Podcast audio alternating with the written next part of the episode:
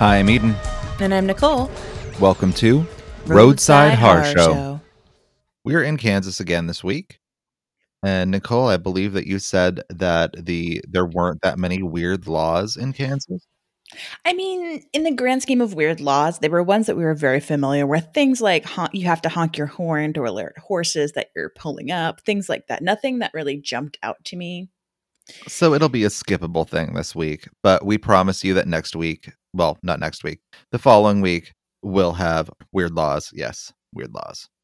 I mean, on the upside, I have a fantastic true crime story that I'm super jazzed to dive into, and it could possibly be a bit of a long on the longer side, so it might be nice that we're skipping the laws this week. Yeah, my story is a little bit longer, not like super long, but it's a little bit longer too. So we'll be good. Well, so without any further ado, I guess I'll dive in unless you have something else, Eden. I do not believe that I do. Cool. All right, so today we're heading to Cherryvale, Kansas, a small city in the southeastern part of the state.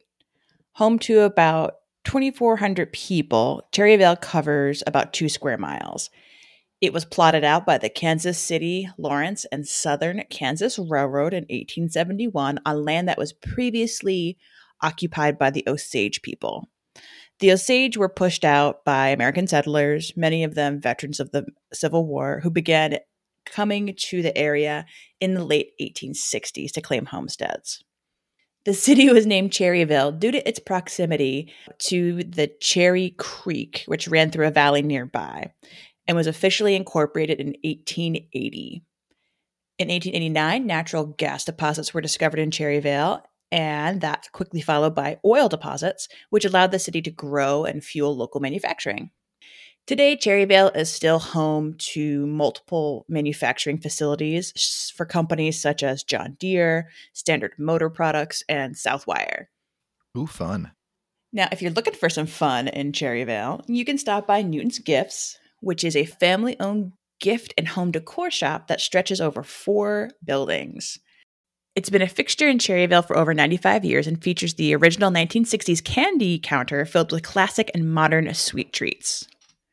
If you need more to fill your tummy than just some candy, you can get a quick bite at ABJ's Cruiser Cafe, which I hear is one of the best places to stop at in Cherryville for a quick bite and a coffee.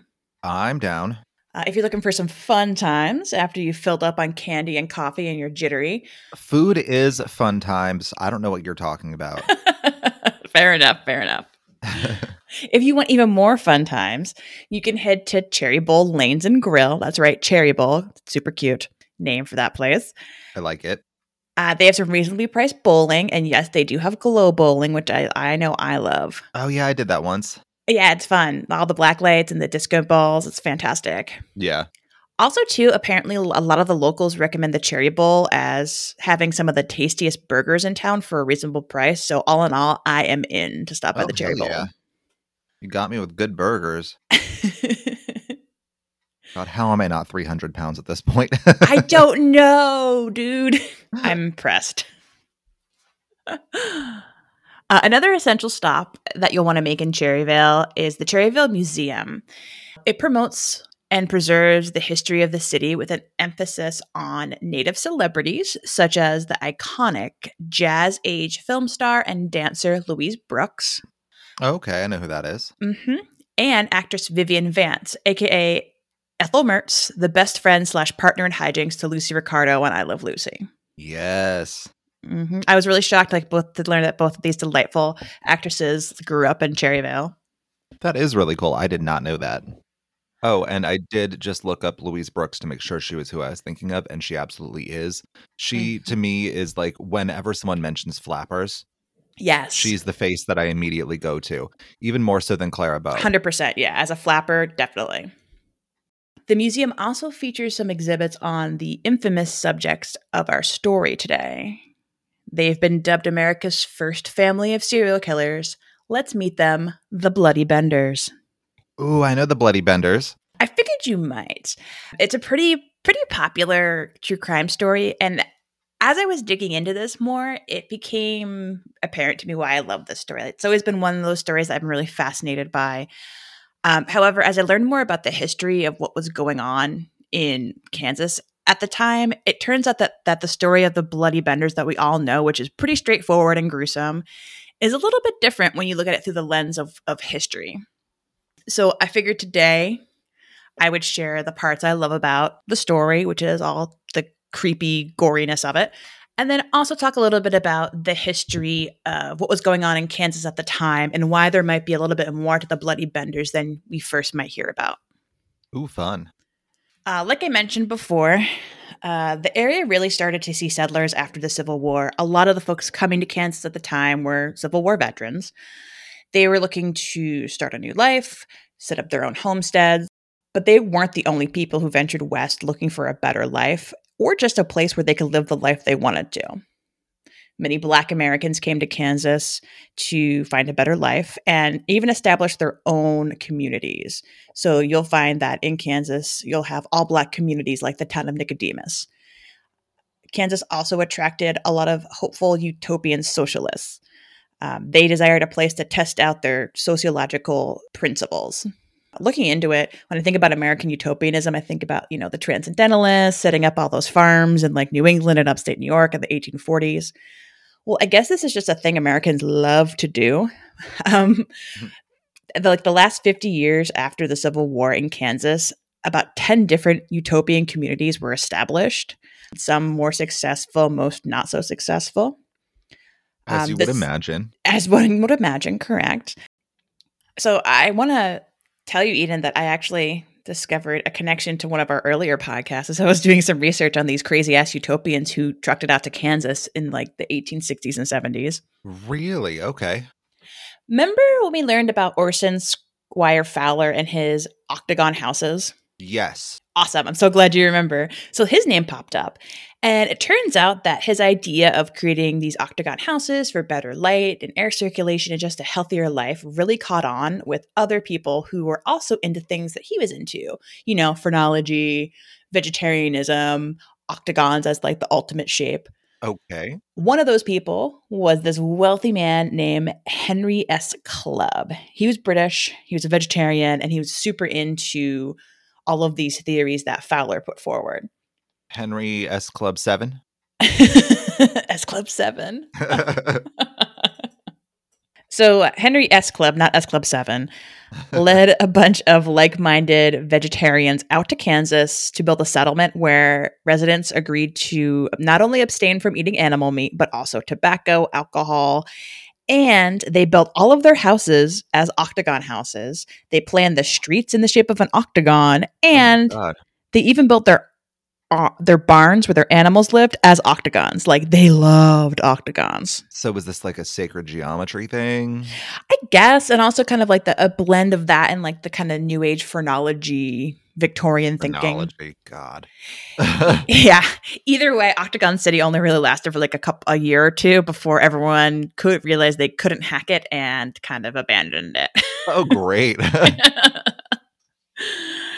um so wrapped up in all of these like radical experimentations that were happening in, in Kansas during this time. Uh, you have a bunch of, you know, kind of wacky and but also socially reform-minded utopians. You have these free love vegetarians. There's also this golden thread that goes through so much of Victorian culture, and that's spiritualism. Okay. As you and I know, spiritualism is this religious movement based on the belief that the spirits of the dead exist and they can communicate with the living through various people and methods. And of course, spiritualism is also one of those things where it kind of ranges from like the very like calm spiritualism, if you will, where people are using things like seances and Ouija boards yeah. to contact the dead, all the way out there to much more wacky things where you might have people who are, are clearly over the top, pretending to be psychics, kind of taking advantage of people who might be grieving uh, the loss of a loved one. Oh, yeah. That happens a lot. The interesting thing about spiritualism is that it wasn't like a religion but it also like ran through a bunch of other social movements. So you would have people who believe in spiritualism who would say hey you know this is the right way to move society. I know because i'm the reincarnation of like jesus christ. Oh god. Well i ran into those people and working in mental health. Yeah yeah. But these people were just spiritualists so i guess potato potato. I guess The interesting thing is that these spiritualists at the time, in certain areas, they'd be kind of kicked out, looked down upon, because they were preaching this very radical way of viewing the cosmos. Okay. A lot of them decided that, you know what, I'm going to go out west because it's a place where I can just live however I want. So, spiritualists, along with everybody else who was super into manifest destiny at the time, ended up in Kansas. Makes sense. So, you have all of these groups in this huge melting pot. And they're kind of going out west, and just kind of like the folks who went out to Octagon City, some folks underestimate the the difficulty and also the danger of venturing out west. Not only were settlers susceptible to disease and illness, hello Oregon Trail, no one wants to die. Oh, I talk about Oregon Trail in my story too. So no one's died dysentery. Um, but there's also like really real dangers from like roving bands of Native Americans Mhm. who have been kicked off their land and are just trying to survive and waging like you've war. talked about last episode. hmm exactly. But there's also gangs of outlaws and criminals. They could bring to the gambit of like horse thieves. They could be um, Civil War veterans who never were able to reintegrate into society, and they would just become highwaymen out west. So now these horse thieves, were they like, here's an ice cream cone in my back pocket. Come on. Possibly. I mean, uh, m- probably not this time because I don't think the ice cream cone was invented yet. oh, okay. And then, of course, there's also lots of wild animals out west wolves, coyotes, you name it, bears. It's not exactly a walk through the park. Now, the area where Cherryvale is today, southeast Kansas in particular, was known as a really rough area. And that was due to all the various trails that passed through the, the region, as well as the area's history of bloodshed that led up led up to and during the Civil War. Um, there were a lot of raids and violence that happened during the blood bleeding Kansas period that we talked about a little bit last episode. Yeah. There was a lot of bleeding Kansas stuff in the history of my story too. Yeah, that makes sense. Now, despite these dangers, a group of five families, mostly German immigrants who were all active in the spiritualist movement, arrived to set up homesteads uh, in the township of Osage, which is about seven miles northeast of Cherryville, in October of 1870. The existing homesteaders in the area found the group a bit odder than usual. Uh, they had a pretty cult like devotion to the principles of spiritualism. And among the five families, the Bender family stood out as the oddest. This was mostly due to their general disagreeableness and their daughter's profession of mediumship. Interesting. Okay. The Benders are made up of four people. There was John Bender Sr., who was described as a gruff German immigrant man in his 60s who spoke very little English. But when he did, it was very difficult to understand his English because it was very guttural. His wife, Elvira, who was in her 50s, Elvira. Elvira. I just think of that. What is that? That Oak Ridge Boys song? Oh, see, I I just think of uh Mistress of the Night. yes. and it's so weird to see her without the wig because you don't expect her to be blonde. No, it's it's quite the shock. Uh, his wife Elvira, as I mentioned, she was in her fifties. She spoke English, but with a very very heavy German accent. She was reportedly the most unfriendly of the Benders, and neighbors definitely did not like her. They would call her she devil behind her back, and in gen- generally tried to avoid Elvira. Okay. Yeah. there was their son, John Bender Jr. He's described as a handsome, auburn haired young man of 25 who spoke fluent English. He did have a slight German accent. He was also a nervous giggler, apparently. A lot of sources mentioned that he would, quote, laugh aimlessly, and that his nervous giggle kind of made people think he was slow or, quote unquote, half wit. Okay. I could see where they're going. hmm hmm Then there was daughter Kate, and she was described as very well spoken and cultivated. She was about 23 years old and quite attractive with auburn hair. She was the most outgoing and friendly member of the Benders. She was fluent in German, English, and French. She was a self proclaimed medium and faith healer. A lot of sources called her a doctress, which is basically someone who would offer services of like faith healing or folk Okay. medicine and would only accept payment if her customers' illness was remedied through her efforts. Okay. I, I like her better than the other ones. Mm-hmm. And uh, that's how most people felt too. um, Kate's beauty and her natural outgoingness and sociability made her popular in the local community, despite the fact that her family kind of sucked.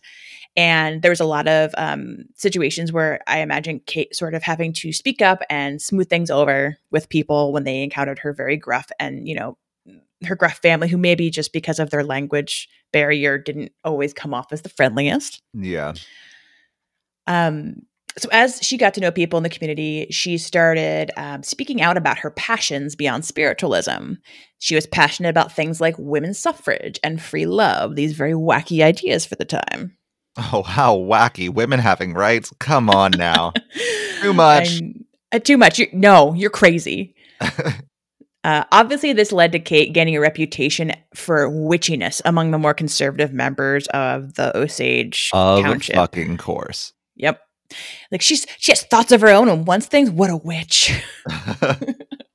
she wants to be treated with respect and as an equal. Oh, witch. So the, the Bender men were the first to arrive in 1870. They staked a claim of 160 acres of land that was adjacent to the Great Osage Trail, which was like the big road that people would take when they were heading out further west. Uh, on the land, they built a one room cabin, a barn with a corral, and they dug out a well. Elvira and Kate arrived in the fall of 1871, and when they arrived, the family planted a two acre vegetable garden apple orchard just north of the cabin. Now, they figured they were at a pretty good location and they wanted to take advantage of their proximity to the Great Osage Trail. The Benders decided to set up a store and inn in their tiny little cabin. So they strung up a canvas wagon cover to divide the cabin into two rooms. The larger front room was used as like the general store. Uh, they just both basically sold like dry goods to folks who might need to refresh their supplies as they headed out further west.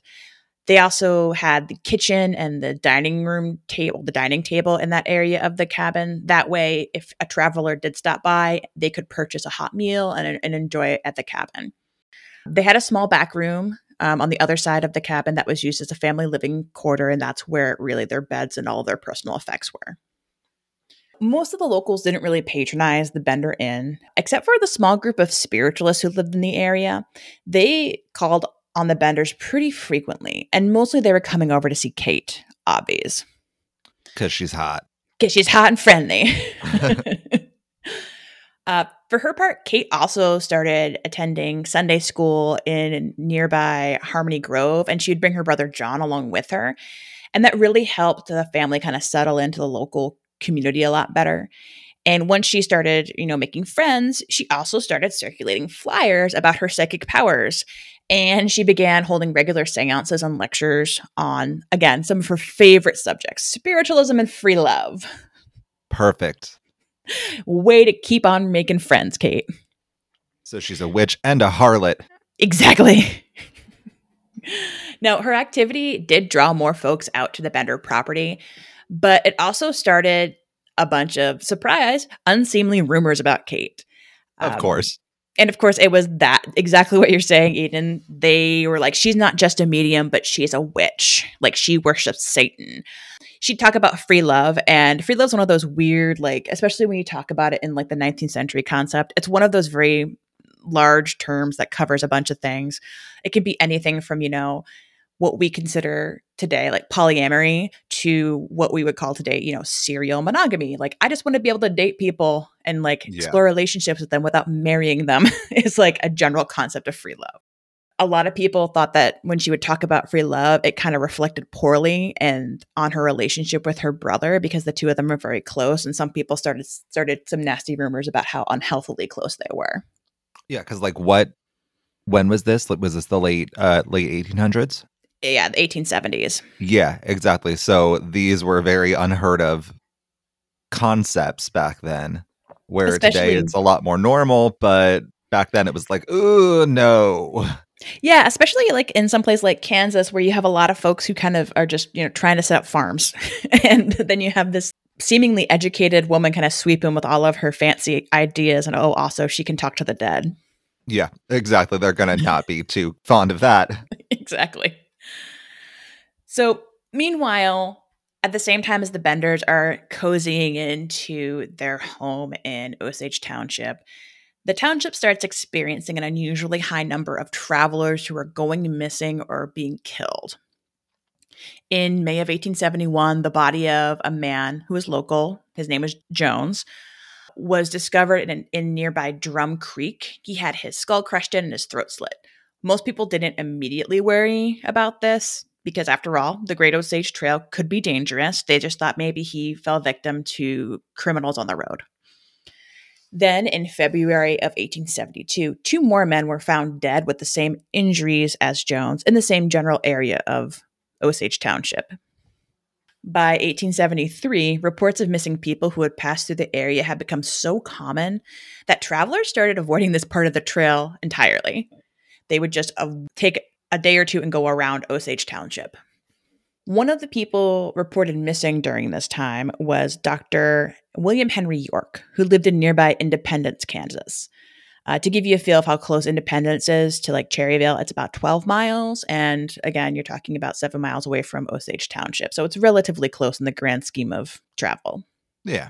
In the spring of 1873, Dr. York set out from Independence to look for his friend and former neighbor, George Longcore. You see, in the previous winter, George had left Independence with his young daughter to resettle in Iowa with his parents after his young wife had died in childbirth. After helping Longcore secure supplies for the trip further west and seeing him off, Dr. York waited to hear word of Longcore's safe arrival in Iowa. Word never came, and that really inspired Dr. York, who knew Longcore from the time they served together in the Union Army during the Civil War, to go out and look for him. So Dr. York sets out on the Osage Trail and he starts stopping at homesteads to ask if anyone had seen Longcore. Eventually, he reaches Fort Scott, which is about 95 miles away from Independence. And he stays there because his brother Ed York also lives in Fort Scott. He's there for a few days, visits his brother, and then begins the journey back home to Independence on March 9th, 1873. Fortunately, Dr. York never arrives home. Ed York wasn't Dr. York's only brother living in Kansas. His other brother was a man named Alexander York, who was a colonel in the Union Army, a lawyer, and he happened to be a member of the Kansas State Senate. He lived in Independence as well, and so when his brother didn't return, Colonel York organized a search party of 50 men and set out to find his brother. The search party hit the trail and they stopped each and every traveler along the way and stopped at every homestead they came across to ask questions about the doctor's whereabouts. On March 28th, 1873, Colonel York arrived at the Benders Inn to question the family. They admitted that, yeah, sure, Dr. York had st- stayed with them and suggested that maybe he could have run into some armed criminals or Indians after he had a meal at their cabin and left. The colonel agreed that could definitely be a possibility, and he had dinner with the Benders that night before continuing out in his search again. As Colonel York began questioning more of the homesteaders in Osage Township, he started to hear the gossip about the Benders and not just them, but also about their fellow German spiritualists. The gossip really unsettled the colonel. He was a pretty traditional and stand up guy. Uh, to give you a sense of that, only a year before he had exposed corruption when U.S. Senator Samuel C. Pomeroy tried to bribe the Senate state legislatures during his bid for reelection. So when Colonel York begins hearing these rumors about this witchy woman and her mean family who live out near the Great Osage Trail, he, he he's a little bit more suspicious than than uh, perhaps your average person since he is such a traditional guy. So when he hears from another homesteader about a rumor that a woman reportedly fled the Benders Inn after Elvira Bender threatened her with a knife, the colonel's like, "Yeah, we got to go out. We, I got to talk to them again." So he gets some some armed men, pulls them from his search party, and they head back to the Bender's place. Uh, he tries to question Elvira, but she does that classic thing that a lot of people who speak English as a second language do, where she's like, "I don't know, no oh, speak no. English." And at that point, Kate and John Jr. step in and they basically deny the story on their mother's behalf and try to smooth it over. The colonel's like, yeah, but what I heard was that she like tried to chase this woman with a knife, and that's when Elvira lost her temper. Starts shouting at first in German and then switches to English, claiming that the woman she chased off was actually a witch who had cursed her coffee pot. Oh Jesus. She's screaming at the men to get out of the inn and off the family's property. And true to form, Kate's like, hmm, okay, and takes over. She tries to smooth things over as best she can. She pulls the colonel aside. She's like, I'm so sorry. You know, my mother's obviously very upset and nervous. There's there's a you have a bunch of armed men that you and there's a cursed coffee pot. Come and there's a cursed coffee pot, which is terrifying. I mean, understandable that she'd be a little frustrated. Yes. So Kate basically tells him, Hey, you know, I do have an in with, you know, the spirits. I can use my psychic abilities to help you find Dr. York. If you want to come back on Friday, that's going to give me time to calm my mom down. And, you know, she's really freaked out by all these armed men right now. And, you know, it will probably be better if you came back by yourself instead of bringing this whole posse with you. Colonel York, which is probably good for him, says, Thanks, I'll consider your offer, and then leaves he never ends up going back that Friday, which is probably for the best. It's yeah, definitely for the best. Listen, I'm just going to set you up so we can murder you. It's exactly. cool though. Just exactly. come back. Uh, it's the only way that we're going to get rid of this cursed coffee pot. I mean, it just works better when you're by yourself. so as they as as current as the colonel and his men leave, his men are like convinced that the Benders have something to do with this, as well as the their next door neighbors the next homestead over is this family, the, the Roaches, and they're also these German spiritualists. His his group of guys is like, know what? They're guilty of something. I don't know what it is, but they're they're dirty. Let's. I think we should hang them all. oh wow. Okay, that's that's a, a strong viewpoint. Yeah. Well, they're all immigrants, Eden, and according to the rumors, their religious beliefs aren't just that they believe in like spiritualism, but they're like blasphemous, possibly satanic, and they're definitely definitely witches. Okay, well, you know, then it all just makes sense. uh, Colonel York stands up to his man. He's like, "No, that's not right. We need to have evidence before we take any action against these people. Otherwise, we we'd just be as bad as they are. So we'll we'll wait and see what we can find out and see if they, they actually are guilty of something or if they're just a bunch of religious weirdos." Colonel York continues on a search, and his search activities basically start to whip up all of these hostilities and accusations of misdeeds in the local community of Osage Township. Because you have this like weird mixture of like traditional Christians, conservative farmers, a bunch of immigrants of different ilks, and then spiritualist families in the township, there's a lot of natural tension. And all of these pointing, all the pointing of fingers and missing travelers has just cause that tension to cha- turn into a powder keg. So the township trustees arrange a town meeting in Harmony in the Harmony Grove schoolhouse to discuss the wave of disappearances and hopefully reduce some of the tension in the township.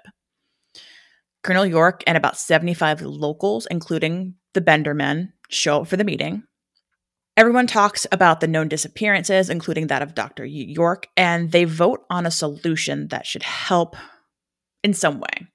They decide that they're going to get a search warrant issued to search every homestead between Big Hill Creek and Drum Creek in the hopes that they can rein in the rampant accusations of foul play among neighbors. So, kind of that idea of like, you looked at my farm, there was nothing on it, you know, you got to step down and also possibly in the hope that they could turn up any clues about the fates of the missing travelers.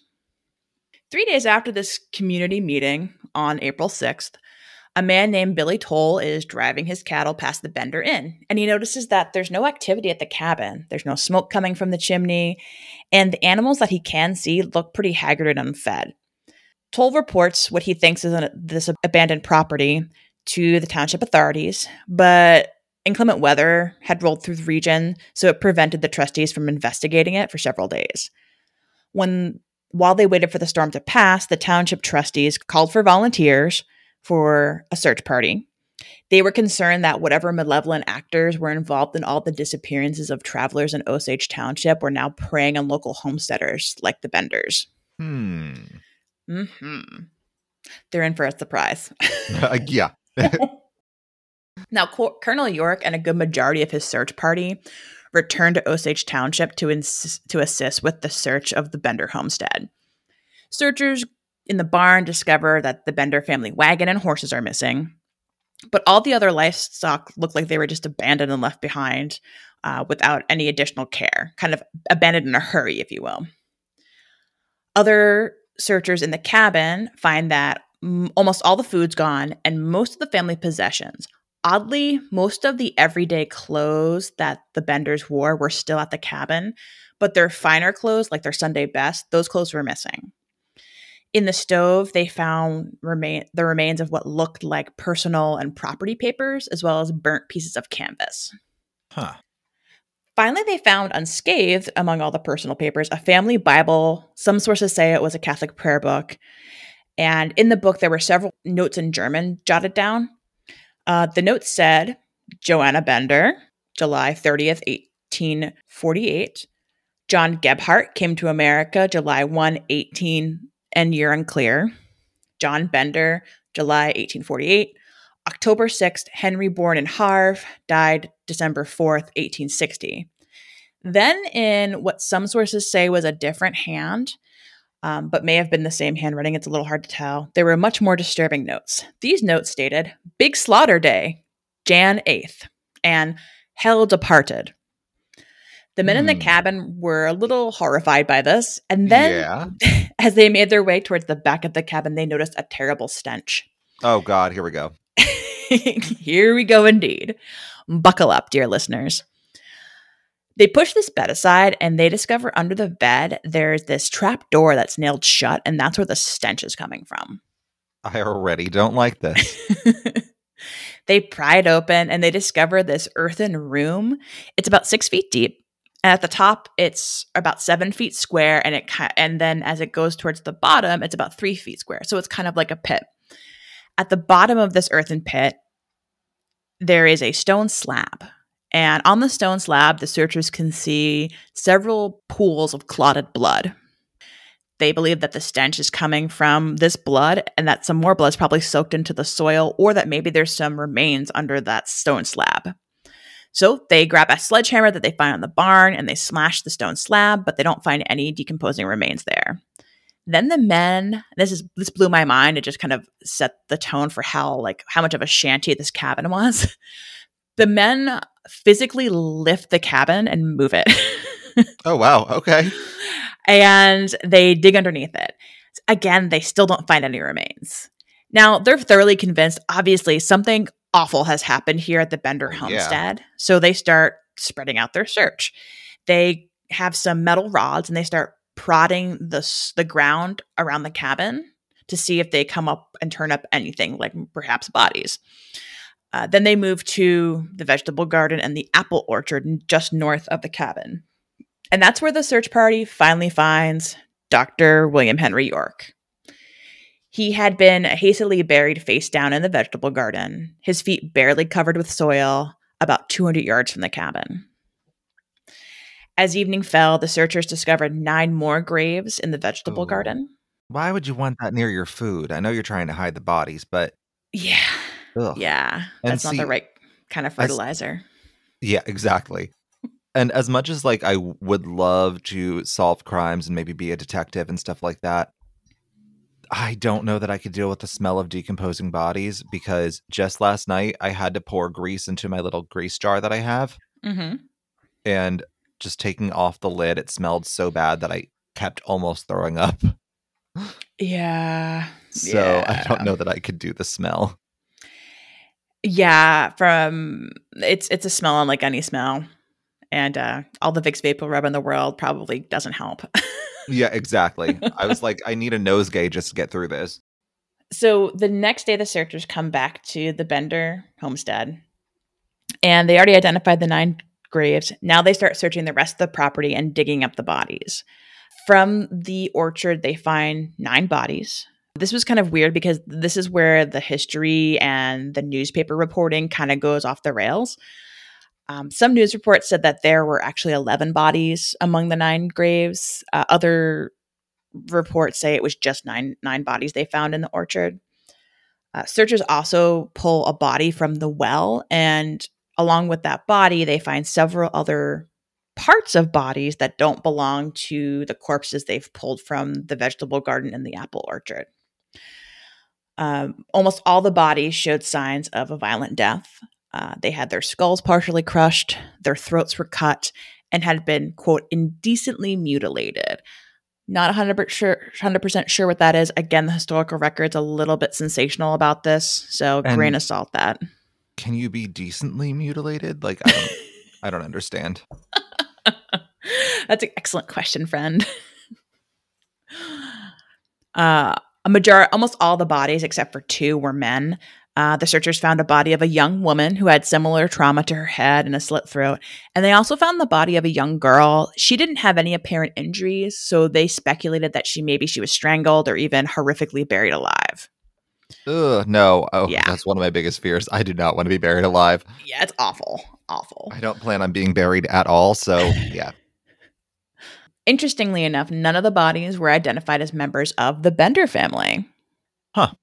This led the search party to immediately suspect that the Benders were the killers, which kind of makes no, sense. No, you think? It's like, oh, I stopped by your house, I found these dead bodies, and you're nowhere to be found.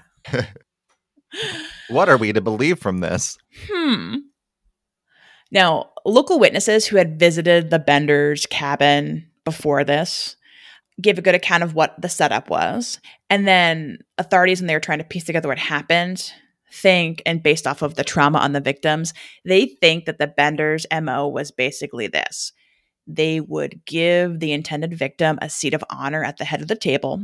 And this seat was conveniently positioned over that over a trap door that led to the earthen pit when the vic that would also place the victim's back to the curtain. Then Kate would come in and entertain and charm the guest, while John Bender or John Bender Jr. would come and hide behind the curtain and then pop out and strike the guest in the skull with a hammer and then cut the victim's throat. Delightful. Yep. It's giving me Lavinia Fisher flash flashbacks. Right, a little Lavinia Fisher, a little bit like Sweeney Toddish, maybe with like a Mhm. like a dash of Bluebeard thrown in there for charm. I could see that. then they figured they'd probably drop that body into the trap door. Once it was in that pit, they would one of the Benders would descend down, strip the body of anything it had on it, and then they store the bodies in that little pit before they would bury it somewhere else on the property. Although some of the victims were pretty wealthy, like they'd be carrying, you know, a couple of thousand dollars on them because they were heading out west to build a new life, which, you know, in today's money would probably be the equivalent of forty or fifty thousand dollars. Uh, others had nothing of value, so local authorities just assumed that the Benders killed them for the hell of it. They just loved the sheer thrill of murdering travelers. Probably the closest thing to the truth. Yeah, maybe we'll see. I feel like a Bender a Bender apologist, but not really. But yeah, who knows? The township trustees notify the sheriff, of course, about the discovery. The sheriff, the deputies set off. They noticed the tr- like a trail for a wagon track trail um, that leads away from the homestead. They follow it for about twelve miles north of the Bender cabin. They end up just outside the city limits of Thayer, Kansas, and that's where they find the wagon with a team of starving horses still hitched to it Ooh. it seems that the occupants had abandoned the wagon after one of the horses had had pulled uh, broken a leg or went lame somehow. Uh, the deputies determined that the Benders had indeed made it to Thayer and that they purchased train tickets to Humboldt, Kansas. In Chanute, Kansas, the family split up. They were able to confirm that the Bender children switched trains for one headed to Texas, and their parents had continued on the, the current rail line they picked up in Thayer to Kansas City before heading to St. Louis. From there, the trail went cold, however.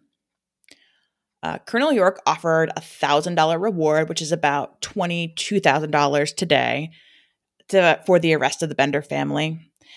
Many people looked for them. No one found them immediately. So on May 17th of, of 1873, Kansas Governor Thomas A. Osborn upped it and offered an additional $2,000 as a reward for apprehending the family. Big spender. Back in Osage Township, the locals were understandably horrified and angry, and they turned on known associates of the Benders. So basically, their friends, their fellow German spiritualists. And it was pretty awful. Uh, one of the stories is that the crowd dragged a other German spiritualist by the name of Brockman out to the Bender property. Then they strung him up on a beam until he lost consciousness. Uh, they revived him, interrogated him to find out what he knew about where the Benders went, and then they hung him again from the beam until he passed out. Wonderful. They did this three times. What the fuck? It's like uh, okay. I know it's like vigilante justice. It's how could this possibly be a good thing? Yeah. Surprisingly, they don't kill him. They release Brockman. A lot of a lot of sources said that that was at the time when the sheriff stepped in and dispersed the crowd. So mm, maybe he survived by by just the luck of the sheriff showing up. But regardless, several weeks later, Brockman, along with twelve other men, were arrested as accomplices slash associates of the Bender family. Almost all the men were German immigrants or part of the spiritualist community in Osage Township. The charges ranged from helping to dispose of the victims' goods, sell their horse teams, and also one man in particular was accused of writing a note to a victim's wife to assure his wife of his safety. It's pretty unclear from my research if any of the men who were arrested were ever punished after their arrest, or if they were sentenced to anything, or if they were let go. My suspicion is that once things calmed down, these charges were eventually dismissed. Yeah. What is clear from the historical record is that only a handful of the bodies were identified and claimed by the next of kin when they were found on the Bender property. What can be positively confirmed is that the bodies of Dr. William Henry York, William Boyle, George Longcore and his daughter Marianne, Henry Mackenzie, and Benjamin Brown were all claimed by their family and buried at in their respective family properties. Uh, the remaining victims were never claimed, and they ended up being reburied at the base of a small hill about one mile southeast of the Bender Orchard. The location is now known as the Bender's Mound. There's several locations that claim to be the Bender's Mound. So that's another lovely little historic discrepancy in this whole case. Now, all of this confusion is pretty much due to the limited forensic knowledge of the 1870s, but a majority of the misinformation around the victims and even the benders themselves is this intense media frenzy that popped up in the middle of a very gossipy, backbitey rural township in Kansas. Word of the murder spreads really quickly. Like, how could it not? It's such a good news story and more than 3,000 people descend on Osage Township, and this includes reporters from as far away as New York City and Chicago. These visitors all head out to the Bender homestead. In the process of people looking for souvenirs, the Bender cabin is completely destroyed. Like they take everything, dude, including the bricks that lined like the cellar and the foundations. They take all the stones that were used to build the well. It's just nuts. Ooh. And of course, with any kind of crazy nutty story where the villains are missing, people start seeing them everywhere. The benders start popping up all over the country, people seeing one, two, or all of the bender family just all over the place. We have reports as far away as like Chicago is pretty common, so is Texas, uh, and then occasionally like Boston, even California. The nation was fascinated with this story for quite a while. However, slowly it faded from the national press. But in Kansas, newspapers still regularly reported on the Benders and speculated about their crimes and whatever happened to them for the next 15 years. And this is where it gets super weird. And I think a lot of what we hear about when you first learn about the bloody benders comes from it comes from this this period of very salacious gossip. So this is where you hear the salacious tidbits about kate and john jr having this incestuous relationship. Or wait maybe they weren't actually brother and sister but they were secretly husband and wife. Weird. Okay. Right? i like it. You'll also hear stories about how the Benders ended up escaping and they went to this outlaw community that was just over the the border in Mexico and they lived the rest of their life there. And no lawman would go arrest them because it was just too dangerous. You'd hear stories about how the Benders killed not just the, the 11 people there, but they could have had upwards of 20 victims. Who knows? Um, a lot of the sources have different names for victims, a lot. And then, of course, there's the folks who say, I was almost a victim of the Benders. Oh, of course. You know, yeah, I went there for a meal, but something was weird, so I, I skipped out. And then, of course, there's my favorite tidbit of rumor mill related to the Benders, and that has to do with the story that Laura Ingalls Wilder would tell. Laura Ingalls Wilder would say because her family did live slash pass through that area of Kansas. Although the dates are a little bit out of pace, it was probably a little bit earlier, a little bit later than when the Benders were around. But when Laura Ingalls Wilder was on like promotional speaking tours and someone would ask her about the Bloody Benders, she would tell the story about how Pa Ingalls was part of that search party who looked for them. And when Laura asked him about it years later, he said, Don't worry, quote, they'll never be found. I'm like, what? That's Ingalls. Very strange. Yeah. So it's just nuts. The idea that like this family was some kind of like murderous cult of killers who are working their way across the West and were never ever caught. It's truly terrifying. Um, now, this regional press continued, and that reward money that was put up by Colonel York and the governor was available for years. And it had some real life impacts. For decades afterwards, women who were traveling through Kansas, especially if it was a mother daughter pair, were often identified and accused of being Elvira and Kate Bender, regardless of their age or appearance. Wow. So it's just like, oh, well, you're them, even though you look completely different. Yeah. Even though Nice. you're not the right age, whatever, people would just be like, they're the Benders. I know it. So it kind of was this like weird hysteria, paranoia. Now, one of the most serious times this occurred was in 1889 when a Mrs. Elmira Monroe and Mrs. Sarah Elise Davis were arrested for larceny in Michigan. They were released, and then based on the witness statement of one of the ben- one of the daughters of a Bender family victim, was rearrested for the Bender murders. Now, these two women had their identities confirmed, quote unquote, by two Osage Township witnesses from a tintype photograph of the Benders. And there was so much belief that these two were actually Kate and Elvira that the Osage Township sheriff went to Michigan and brought the women to Kansas to stand trial. Back in Kansas, there was just a series of witnesses for both sides saying, like, yes, these are the Benders. No, these aren't.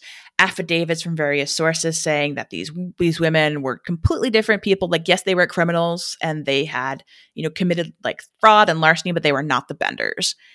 Eventually, a judge says there's just there's just not enough proof that these could possibly be the Bender women especially after the defense attorney submitted proof that Mrs. Monroe was actually in prison in Chicago in 1872. So, yeah, that's how crazy things got in this part of Kansas.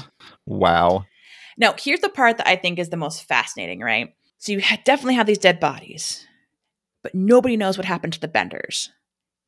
And we're never going to know, which is the infuriating part Yeah. like historians have identified possible suspects over the years. A lot of them tend to be, you know, older German men who kill people with a hammer, which is interesting because I think in retrospect, just like axe murders, as from that modern point of view, we forget how common a tool a hammer would be or how an axe would be. So of course it's something you would use all the time for murder, you know. Absolutely. Yeah. It's right there. It's convenient. Mm-hmm. Then there's some people and some sources I read that said maybe the Benders never even left their homestead. Maybe they were murdered by either an associate, the true person who was murdering all of those people, or maybe they were caught by a posse. Uh, maybe Colonel York's search party went vigilante and he wasn't aware of it. Yeah. That would certainly explain the uh, wagon that was abandoned so suddenly. True. I just think, all in all, that while you can't deny that something terrible and bloody happened at the Bender homestead, I don't think it's as crazy as we think it is. I, I often wonder if it was something where perhaps maybe Kate wasn't directly involved, or maybe the Bender women were sort of just innocent victims as well of those, these bloodthirsty spiritualists, or maybe people just got desperate. I I feel that like definitely they did something, but I think that a lot of it was very much sensationalized. I mean, it was so long ago that we have no way of knowing, mm-hmm. and stories tend to just get crazier and crazier as the years go on. Plus, you have a community that didn't really seem to like them to begin with. So, Agreed. I feel like somebody was killing people yeah, Somebody was killing a lot of people. It probably was the Benders because that's the simplest solution. However, it could also have been more than just the Benders. Is kind of how I view it. It's like maybe there was maybe maybe their neighbors really were involved somehow, and exactly. Like, look at the facts of Lavinia Fisher versus the legend of Lavinia Fisher. there's your proof that things can spin out of control. Exactly, like your precedent for for that. But yeah, that that's my story of the Bloody Benders. Hopefully, it was a little bit more a little bit more interesting than some of the other tales you heard about. You know, unsuspecting travelers being butchered in a cabin. yeah, I liked it. It was good. Um, the Bloody Benders were something that I thought about covering when it told me that they were in a different state. And then I was like, wait, that's Kansas. It told me it was this state. Great. Okay, now I got to find another one. This one seemed interesting. So I'm glad that you covered it. Good, good. Uh, my sources for today were Wikipedia, TripAdvisor, Glassdoor, Medium.com, CrimeReads.com, and Kansas.com. All right. Thank you, Nicole. We are going to take a quick break, and I'll be back with the news and with my story for the week. All right, we are back. And I do have a news story for you this week. It's a little different than something I normally would do, but I liked it, and I think that you guys will too. It's a little heartwarming. Tell me the news, Eden. Mariska Hargitay responds to girl who used tip from Law and Order SVU to catch kidnapper. So, Law and Order SVU star Mariska Hargitay on Thursday praised the 11 year old Florida girl who used a tip from the show to help catch her would be kidnapper. Hargitay, who plays the perv busting cop Olivia Benson on the NBC crime drama, called Alyssa Bonal brave and smart in her heartfelt Instagram post. Alyssa, first and most important, I am so relieved and grateful to know that you are safe. Hargitay 57 wrote next to a screenshot of the Today Show's coverage of the tale and I am so honored to be part of your incredible story. You are one brave, strong, smart young woman. I think the SVU squad might have to add slime to their crime fighting gear. Take good care of yourself and each other. With all my love, your number one fan, Mariska. So, the girl's daring feat captured national attention when footage emerged showing her boldly fighting off a knife wielding attacker at a bus stop in Pensacola today. During the scuffle, she smeared a homemade blue slime that she'd been playing with on the man's arm. Her mom, Amber, 30, said her daughter knew to leave some sort of evidence behind, like on Law and Order SVU, which they regularly watched. Wow. I knew that that might be better evidence if the cops do find him, Alyssa explained later on the Today Show. When cops captured suspect Jared Paul Stanga, he allegedly had blue dye marks on his arms. He was charged with attempted kidnapping, aggravated assault, and battery. Hargitay has played Olivia Benson for 22 seasons on the Emmy Award winning series. And this was from page six, by the way. Nice. I remember hearing about about this little girl fighting off her abductor, but I did not hear about Mariska's uh, response. Yeah, her response. Thank you. Yeah, I thought that was really cool, and I'm just like slime. She used slime. How does she use slime? I'm like, oh, okay, that makes sense. Mm-hmm. Mm-hmm. Yeah, I just thought that was cool and a bit more um, upbeat than what we normally do. So why not? Yeah, great picky, and thanks for sharing that news story. Absolutely. And now, for everyone to be scared out of their wits, I have my other story. excellent, excellent. My story for this week takes place in Leavenworth, Kansas. Leavenworth is in Leavenworth County, and obviously, since it has the same name, it's also the county seat as well as being the largest city in the county with a population of 35,251 and an area of 24.31 square miles.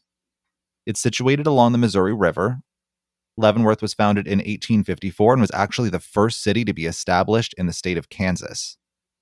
This city was actually a hot spot for escaped slaves to flee to before the abolition of slavery in 1865. Now, from that statement, you'd assume that this place was filled with people who were anti slavery, right? Mm-hmm. Well, it turns out that that wasn't exactly the case. And during this time, there were actually a lot of fights that broke out in the streets about those matters. So there were people on both sides that felt very strongly on this issue. Another interesting tidbit about Leavenworth is that at one time, it had one of the largest Jewish communities in the state of Kansas. As for things to do in town, you can go to the Richard Allen Cultural Center and Museum, which is very much what it sounds like a museum. There's also ample shopping if that's your thing, because they have a 28 block historic shopping district, according to Wikipedia. There's plenty more to do here, but I also wanted to talk a little bit about some famous people that lived in the state, since this is where one of my favorites from the 90s lived Melissa Etheridge. I remember you saying that she was from Kansas last time. Yes. And then it turns out she's from Leavenworth, or at least lived there. Uh, Charles Henry Langston also lived here, helping slaves before the abolition and fighting for black rights after. Also, two big Wild West names we all know from this city as well Wild Bill Hickok and Buffalo Bill Cody. The major draw of this city for most people, though, would have to be the city's largest employer, a historic landmark, and the subject of today's story Fort Leavenworth. Ooh, I remember coming across Fort Leavenworth when I was researching my stories. I'm excited you're doing it. Yeah, yeah, this one struck me as the most interesting. There was one uh this one well or or spring or pond or whatever that I wanted to do as well, but it I tried looking into it and it was just like not that interesting, so I decided to switch over to this one. Cool. So Fort Leavenworth was built in 1827 and is actually the second oldest army post west of DC. Fort Leavenworth is also known as the intellectual center of the Army. The fort was established by Colonel Henry Leavenworth to protect the Santa Fe Trail, which was an important commercial highway until the 1880s, which connected Franklin, Missouri, and Santa Fe, New Mexico. They built the fort 20 miles upstream on the west bank of the Missouri River due to the possibility of flooding if it had been any closer. The first installation here had 14 officers and 174 enlisted men it became a lot more important after it became, quote, the eastern terminus for the Santa Fe Trail and the Oregon Trail, end quote.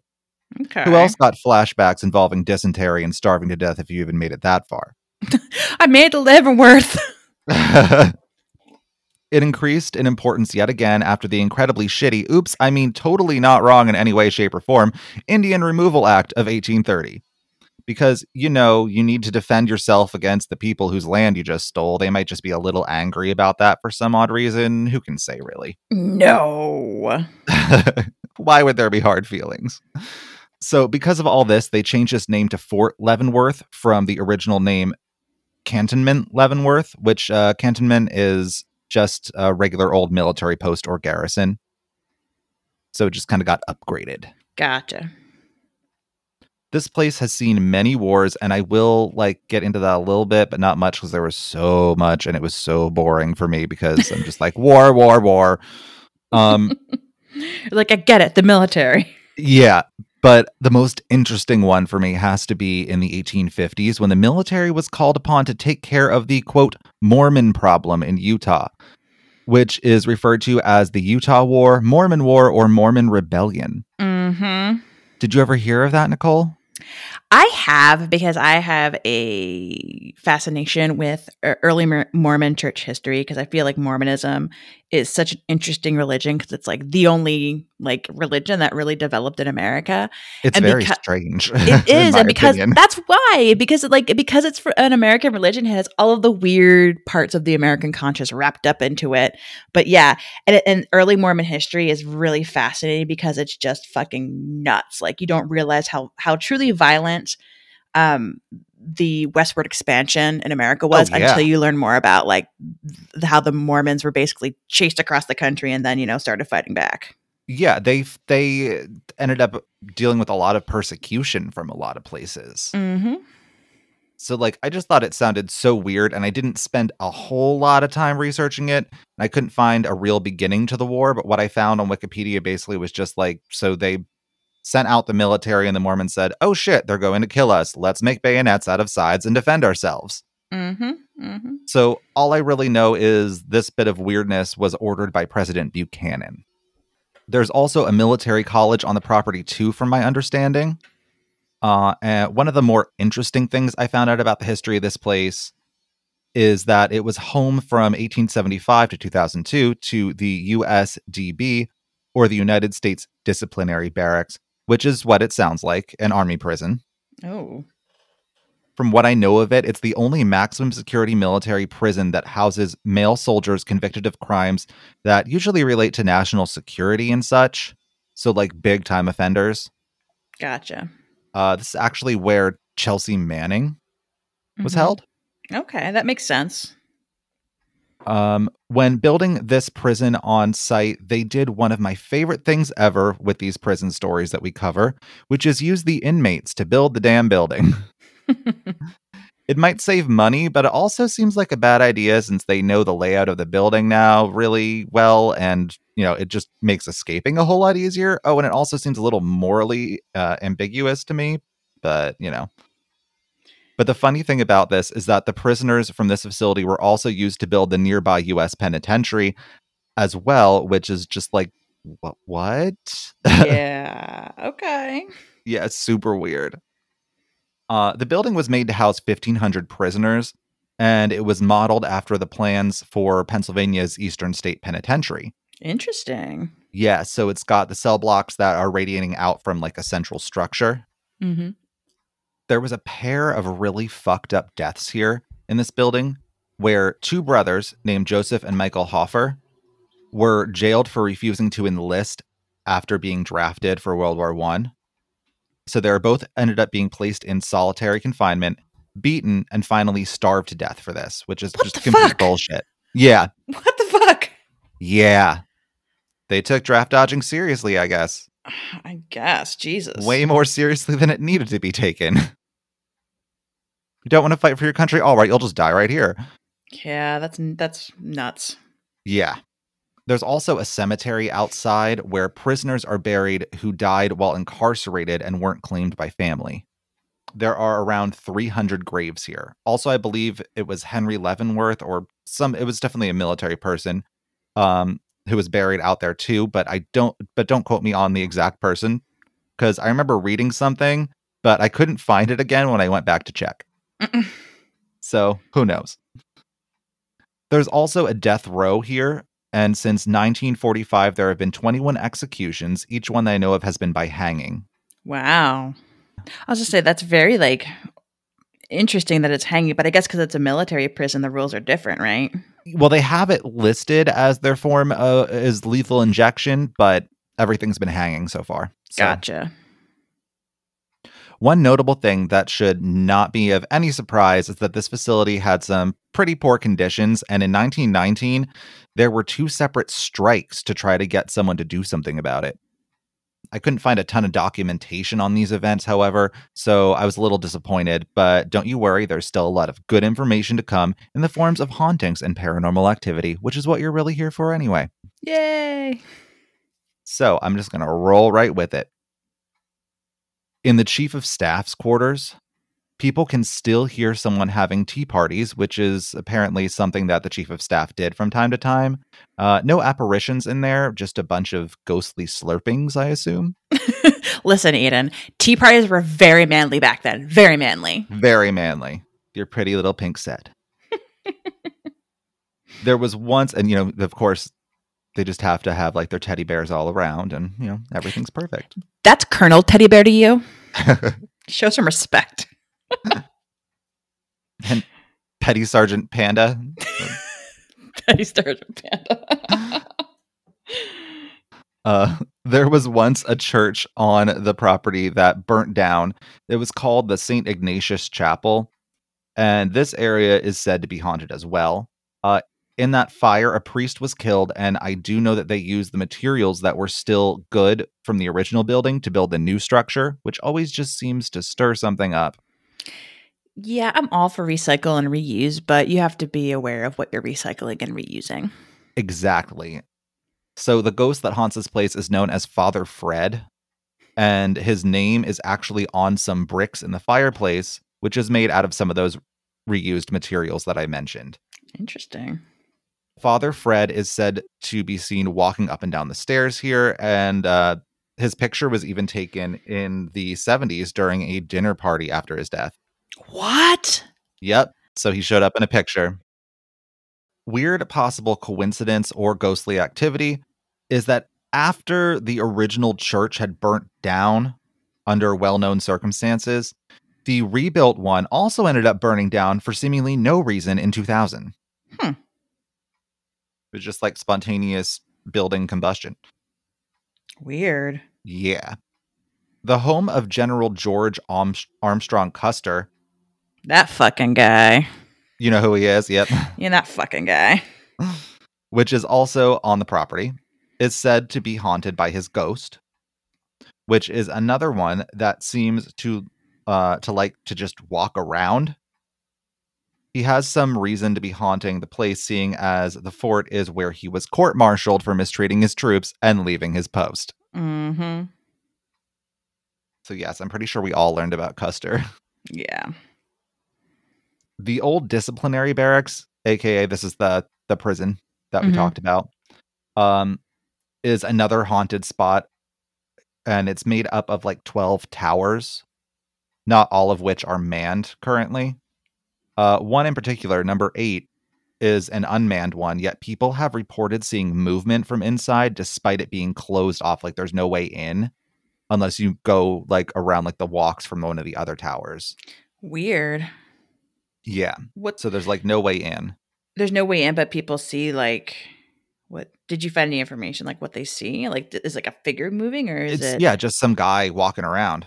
Ah, it's so spooky. Ugh. Yeah. Uh it's also uh, known that there was an incident here where a soldier shot himself in the head, which of course is a great way to start a haunting. Mm-hmm. People at Fort Leavenworth have also been known to get phone calls coming from Tower 8, but like I said, it's unmanned and weirder yet, there isn't even a phone in there. What? Yeah. And when they would pick up, it would just be static on the other end when someone, you know, answered. Oh. Yeah. During a patrol of the area one night, there was also a report of someone in the tower pointing a rifle at the patrol car, but when they checked, no one was there. Yeah, that's scary if you're that patrolman, right? Like, yeah, no, I, you can't pay me enough. Mm-mm. Not doing it. Uh, there also have been reports of someone knocking on a trapdoor entrance to the towers, and when they go to see, like no one's there. Uh, there's a haunted elevator, which no, thank you. First of all, uh, in Building 65, uh, which used to house the hospital. Supposedly, and I don't see this being a real thing, but you never know because people are crazy. People say that 13 German POWs were hanged in this elevator, and that's what accounts for this occurrence. Apparently, you can still hear them screaming randomly. This random like screams just coming from the elevator. Weird.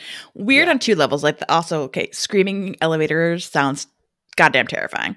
But two, Germans in Kansas during World War II? Like, And also executions in an elevator. I mean, I get that sometimes things get out of hand, but Yeah, I agree. Executions in the elevator. it just it seems it seems weird. Um so yeah, just weirdly ghost screams coming out of the elevator. Uh there's a storage room on the third floor of this building too, which is said to be haunted. This one seems like a residual haunting since you can see a ghostly figure in a wheelchair being pushed by another ghost. Okay. I don't know if they meant like pushed forcefully or like wheeled around. So that assumption is yours to make. Do you want to sleep at night or do you not want to sleep at night? It all depends.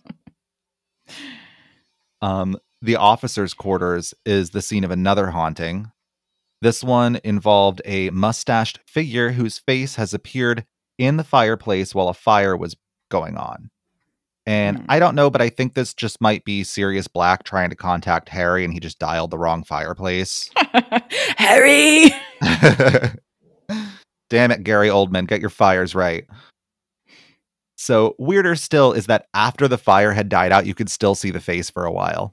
Ooh, yeah, Yeah. that's super creepy. No thanks. Nope. He also likes to walk around one of the bedrooms in here and has also been seen shaving with a straight razor in the bathroom. Uh, God, if I still had to shave after dying, I'd be so pissed. People have also reported poltergeist activity here with temperature drops, loud footsteps, scratching noises, loud unexplained crashing sounds, and doors slamming shut on their own. Now we're going to get to the really scary ones. So there's this place called the Rookery, Okay. which is the oldest house on the base because there's several houses as well. Uh, and this has the most ghostly activity with many reported spirits. It's actually considered the most haunted house in Kansas. And although this place has been continuously occupied from its creation, I don't know why anyone in their right mind would live here. Tenants say objects go missing here and then reappear in different spots, and lights turn on and off of their own free will. That's all well and good. I can deal with that somewhat. Um, here's something interesting. One family reported that uh, the remote for their TV disappeared, as well as their cordless phone and cell phone. They ended up going out to dinner one night, and then all of the items were neatly stacked in the wife's purse, of all places. no. Mm-mm. Yeah. Mm-mm. So the same family also experienced issues the uh, the ghosts had with pets. Hmm. They would leave the family cat out all the time because they didn't want it in the house. What the fuck? Cats are made to be. Yeah. Well, I guess it's Kansas and it's a military base, so maybe it's safe for them to be outside, but mm-mm. Still weird. And there's also like um the, the cat was at the top of the stairs the one time and they could see that the cat was afraid and it seemed like something was holding the cat in place and in the fur they saw almost like a hand holding it down. oh no. Mm-mm. Yeah. Mm-mm. And that's still not the worst part. So there are several ghosts here, and I guess I'll start with the least terrifying to most terrifying, but I wouldn't want to see any of these. First, there's the spirit of an old woman who just kind of sits and mumbles to herself in a chair, which, although really, really creepy, at least isn't too bad. Okay, I agree. I agree. Then you have an annoying little girl ghost who can be seen and heard throwing tantrums, which we don't even like from living children, so I don't want that sort of ghost shenanigans going on in my home. fair assessment. Fair assessment. I concur 100%. Then we have the ghost of an old man that seems to harass you while you try to sleep. He's said to wear a nightshirt and have bushy hair. That's like one of those like if I can't sleep, neither can you. Exactly. Like apparently like he'll like pull your feet and pull off the covers and mm, No. Stupid shit like that. Probably sit on your chest. I didn't see that, but that's normally what always happens. Mm-hmm. And then finally we have the scariest one of all, which also happens to be the most common, of course, because it has to be. This is the ghost of a woman with long hair who is said to be the victim of some sort of violent incident, but I didn't really find out what that was. So here we go. She can be seen fucking rushing at you with her fingernails being used like claws getting ready to attack you. No fucking thank you. What the fuck? Yes. You're like, I just got up to get some warm milk so I could go back to sleep because that fucking guy woke me up again by pulling my feet.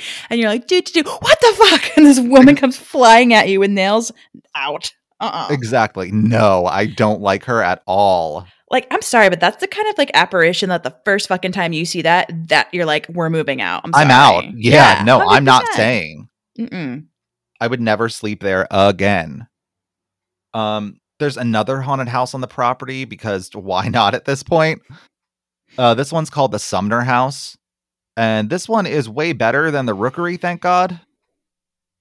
So this house uh, has the spirit of a woman who wears a black wool dress and shawl, who was a nanny at the house. Okay. She lived in the attic and she'd watch over the children. Uh, she's been said to take care of living children when they're upset, as well as help out with household chores. Like she'll do the dishes, she'll clean up a little bit. So I think that's pretty damn cool. She can make my bed anytime that she wants to because Lord knows I never do. Oh my god, ditto. I'm like when I tried like you know how people joke when they're bad at wrapping packages, looks like a T-Rex did it. Yeah. Not only can I not wrap packages, but it, my T-Rexness carries over to me trying to make the bed. Oh no. See, I just don't even bother because I'm like, I'm just gonna get back into it and it's gonna get all messed up. Who the fuck cares? No, I will generally spend time trying to make the bed and my wife will come in and be like, "I thought you were making the bed." One time that this this ghost actually left a book for a child living in the house. It just like appeared out of nowhere, and it was definitely not a book that they had owned at all. Hmm. Uh, she does have a little bit of a mean streak though, and gets jealous of other caretakers and grandmothers because she sees them as competition. So she isn't super violent, but she has been known uh, for pushing people out of the nursery if she feels you're trying to take her job from her. I mean, that's fair. If that's like her worst manifestation, then I guess, you know. then yeah, it's not so bad. She isn't here anymore, however, after one family living there just got too scared and had an exorcism performed. And she pretty much said, Fine, I'll go, but I'm not going too far. And she now resides next door, and people have seen her in the attic window of that house. Interesting. Does she still ha- have they reported her doing the same kinds of behavior in that I- new house? I don't know because that's all I read about it. Hmm. I wonder. Yeah. Our final haunted location in Fort Leavenworth is the cemetery. There's been some ghost soldiers that were spotted in the woods nearby just doing their thing, so it's probably more residual energy, like a lot of soldier ghosts are. Mm-hmm, mm-hmm. You can also see the spirit of a woman uh, here that's just walking around and looking for her children. She'll call out their names. Uh, this would be the ghost of Catherine Sutter, and she is buried here in the cemetery after succumbing to pneumonia after her kids went missing. She never stopped looking for them, even in the cold winter weather, which is when she got pneumonia. That's awful. Yeah, it is. They had sent out a search party for the kids, Ethan and Mary, but after searching for three days, they could not find them. They assumed that they were collecting firewood like their father, Hiram Sutter, had asked and got swept into the river. It turns out that this actually did happen, but after Catherine's death and after Hiram went home to Indiana, he receives a message that the children were found alive. What? Yes. That's incredible. So after falling into the river, they were rescued by members of the Fox tribe, taking care uh, of them through the winter, and then returned to the fort in the spring. Wow. See, Yeah. that's like kind of the tragic thing is like, you know, the Native Americans actually will take care of people. And Yeah. then it's like, hmm. It's like treat people with as people, basically. Yeah. Nuts. And then like um, the one of the biggest functions of this entire military base was to control the Native American issue. So, Mhm. yeah. Like we stole your land fair and square, we're going to keep it. they're like, we found some children and we brought them home. You're welcome. Yeah, exactly. Yeah, I would be like very passive aggressive about it. Um so there's also the ghost of a Native American man named Chief Joseph who was incarcerated at Fort Leavenworth in 1877. I couldn't find out why he was incarcerated though. I feel like Chief Joseph. I know that name. Hold on a second. Yeah, so Chief Joseph was a Native American freedom fighter, basically. And he fought along with Sitting Bull. Okay. And he basically was fighting for his tribal land and gave the government all kinds of grief. So they plunked Which him good into, for him. Yeah, so they plunked him in the Fort Leavenworth along with 400 other followers. Um, and they were held as prisoners of war for about eight months. And it was Oh, kind of damn. awful because there was lots of rampant disease where they were held, and many of them died. So it makes sense that. Chief Joseph might have some something to say about it in the afterlife. Exactly. Yeah. And I'm sure that there were like a lot more ghosts that I didn't get to cover. Yeah. Uh, so if any of you listeners would like to know more, I do believe that this place offers tours. So feel free to check that out. Uh, how about you, Nicole? How would you feel about going here? this is a tough one, right? So like the fort itself kind of seems interesting. Um especially, you know, cuz old like prison tours, like old old prison tours can be interesting. Like uh, I enjoyed going to Eastern State Penitentiary and that sort of thing. But yeah. some of the other ghosts around the the the property, like the ghosts in like the houses, like the rookery, like that sounds absolutely terrifying, and that's a complete yeah. note for me. um, so I feel like maybe I would go see the prison, learn about a little bit more about its history, maybe swing by the graveyard. I would Um, I would go to the rookery in the daytime with lots of other people. But other than that, no. no, I'll be at the cantina while you're at the rookery. It's cool. Like the other ghosts I can deal with, but that one that rushes at you with her nails out, uh uh Mm-mm. no thanks. pass. That's a hard pass. Yeah. So my sources for this week were Wikipedia, kshs.org, or also called Kansapedia, legendsofamerica.com, nvdatabase.swarthmore.edu, army.mil, onlyinyourstate.com, and hauntedhouses.com. Cool. Thanks for that story, Eden. Absolutely. Uh, if you liked what you heard today, feel free to give us a shout. You can reach us at roadsidehorrorshow at gmail.com. You can also go to our website, which is roadsidehorrorshow.podbean.com. You can stop by our social media pages. We are Roadside Horror Show on Facebook and Instagram, and Roadside Horror on Twitter. if you have a moment, please uh, subscribe and review. Um, it really helps boost our visibility, and we'll have other people find an easier way to listen to the podcast. They'll get to it quicker. Very true. Very true. Uh, we'd like to thank E. Massey for our intro and outro music and Yox Rocks Design for our fantastic logo. Until next time, guys. Creep, creep on, creeping on. on.